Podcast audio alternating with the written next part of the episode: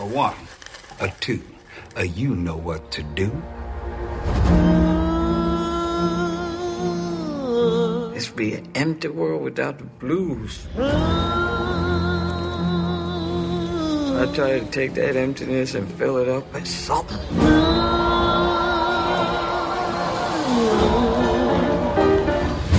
But they want to call me Mother Blues. That's all right with me. It don't hurt none.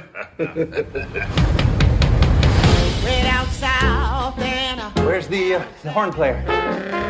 I got a friend. Come on, Levy. You rehearse like everybody else. I'm gonna get me a band and make me some records. I knows how to play real music, not this jug band shit. You call that playing music? I know what I'm doing.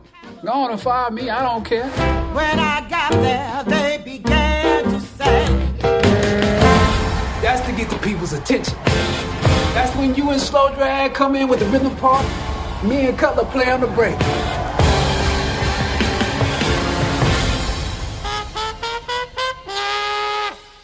Levy, the sooner you understand it ain't what you say, it's what Ma said to count. We'll be ready to go in 15 minutes. We'll be ready to go and Madam says we're ready to go, and that's the way it go around here.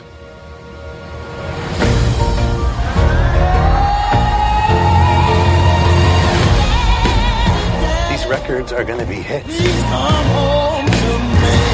Every colored man in the world got to do his part. I'm gonna tell the white man just what he can do. They don't care nothing about me. All they want is my voice. About them songs I give you. They're not the right songs. I don't take them off your hands for you. I got my time coming to me. You don't know nothing about what kind of blood I got, what kind of heart I got beat here. Come on. Come on!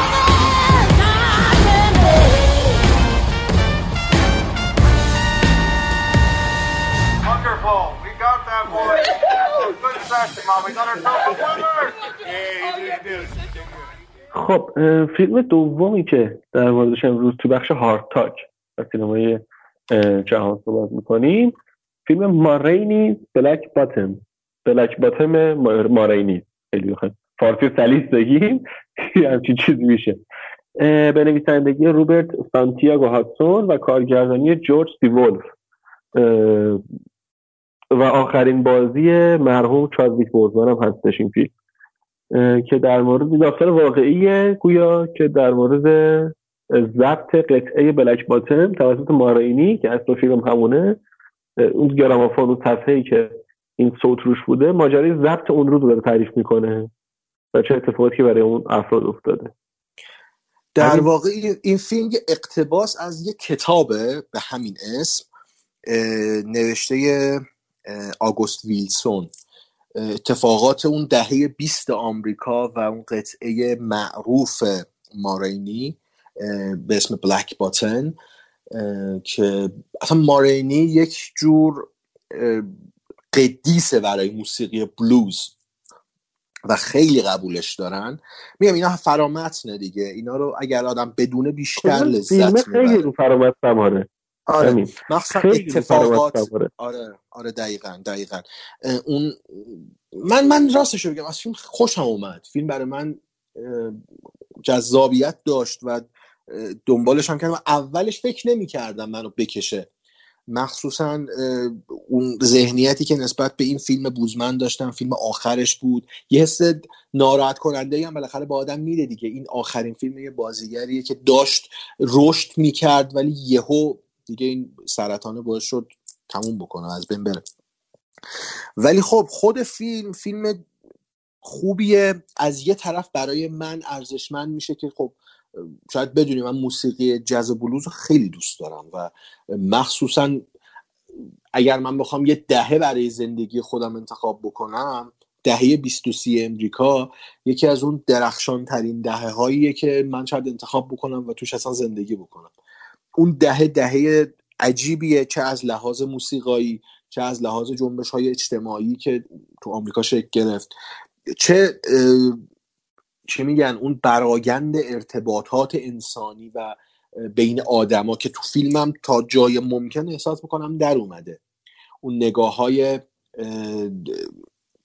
چه میگن نجات پرستانه که تو فیلم هست تو اون دوران هست تو فیلم هم نشون داده میشه مثلا اون سکانس تصادفی که رخ میده و اون ارتباطی که پلیس با مارینی داره و دیالوگایی که شکل می‌گیره نگاه آدما به اون اتفاقات فیلم, فیلم نمی‌خواد حرف گنده تر از دهنش بزنه. فیلم چارچوب داریه و, و به نظر من موفقه. حالا زیاده گویی نکنم. ببین نه زیاده گویی که قطعا نیستش قطعا. یه نکته ای که تو مواجهه من با این فیلم بود یکی این که اصلا علت این که من این فیلم رو دیدم این بود که آخرین نقش آفرینی چادویک بوزمن بود. یعنی نه بقیه بازیگراش برای من اهمیتی داشتن نه کارگردان نویسندش اهمیتی داشت برای من نه اصلا concept داستانیش برای من جذابیتی داشت. اینا رو دارم میگم که شکل مواجهه هم مشخص بشه با فیلم. نمیگم از موسیقی جاز و بلوز بدم میاد ولی ژانر مورد علاقه منم نیستش خیلی. من بیشترین مواجهم با این سبک حال ژانر موسیقی بلومونی بودش که توی فعالیت نیو وگاس میشنیدم. اون قصه بود. آره. یعنی بیشتر از اون واقعا من برخوردی نداشتم با اینجا. و به طبع این عدم آشنایی با ژانر شناختی هم از افراد فعال درش خواستهاش تاثیراتی که رو جامعه حالا سیاها داشته تو آمریکا اینا ندارم و اون فرامتنی که کمک می‌کنه من درک کنم ارتباطات آدم ها رو شرایط اون جامعه اون روز شیکاگو و آمریکا رو اینا رو برام یه ذره گنگ بمونه.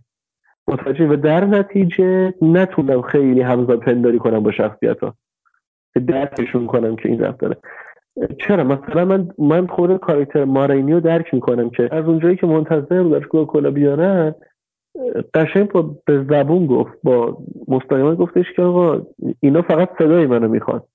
و به محض اینکه صدای منو رو بگیرن روی اون صفحه ضبط کنن مثل سگ با برخورد می‌کنن.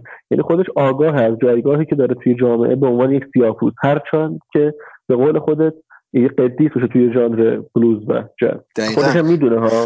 خودش هم می‌دونه. ها مثلا اونجایی که اینقدر تو تصادف حق به جانب رفتار می‌کنه اینقدر اذیت می‌کنه بقیه رو. می‌دونه که سیاه پوست در نهایت هر چقدر اون خواننده درجه یکی باشه بازم به چشم آدمایی که اونجا هست اونجا هستن به چشم یه سیاه‌پوست بهش نگاه میشه. دقیقا. یه نگاه شهروند درجه دو بودنه رو قشنگ هم کاراکتره داره نشون میده هم من بیننده دارم حسش می‌کنم. اون, اون جایگاهی که اون داره تو آره. جامعه رو. آره و اینو می‌خواستم بگم بعدش که ولی با همه اینا با اینکه بازیگرا خیلی خوب بازی می‌کنن چارلی بوزمن خیلی خوب بازی می‌کنه خودت اسم کاراکتر بازیگر شده فراموش کردم ولی کسی کاراکتر مال اینیو بازی می‌کنه. خیلی خوب بازی می‌کنه خیلی خوب بازی می‌کنه کل تیم بازیگری. اینا هستش. ولی برای من فیلم جذاب نبود چون که همش دیالوگ بود برای من. و من یه ذره سخت می‌تونم فیلم که فقط روی دیالوگ باشه رو تحمل کنم. آره. خب این این چیزی که دارم میگم سلیقه منه. نمی‌خوام حکم بدم که آقا نه اینجور فیلم همشون بدن. نه. سلیقه من یه جوریه که من یه ذره فیلمی که تو لوکیشن محدود و متکی به دیالوگ باشه سخت می‌تونم تماشا کنم. حتی با اینکه اون لحجه سیاپوستی که دارن موقع تو صحبت کردن اون, آره. گویشی که دارن تو صحبت با هم دیگه برام اولش جذاب بود تو یه رو 20 دقیقه اول فیلم. جذاب بود ولی به سرعت جذابیتش از دست داد و فقط یه ذره شنید به کار برای من سخت می‌کرد که بفهمم چی دارن میگن اینا.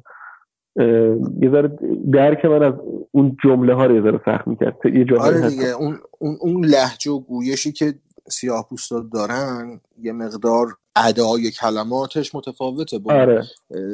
زبانی که ما حالا باش آشنا هستیم آره این یه مقدار سخت آره دیگه مثلا من مثلا حالا من, من تو رو نمی‌دونم ولی من خودم با کتاب یاد گرفتم زبان دیگه که مثلا بشنوم چی داره می‌کنه دیگه. آکادمیکه اونجوریه.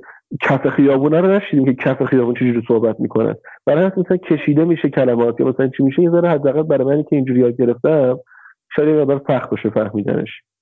درست. خب اگر بخوای نمره بدیم و نظر نهایی رو در مورد این فیلم بگی. یه ذره سخته. ببین چون احساس می‌کنم اون بگرانده رو ندارم منصفانه نخواهد بود چیزی که میگم در موردش. ولی با همین چیزی کمی که می‌دونم دو ستاره میدم یک ستارهش به خاطر بازی بازیگرا و یه ستاره هم به خاطر موسیقی که توی فیلم پخش می‌شد. واقعا لذت میبردم موسیقیاش.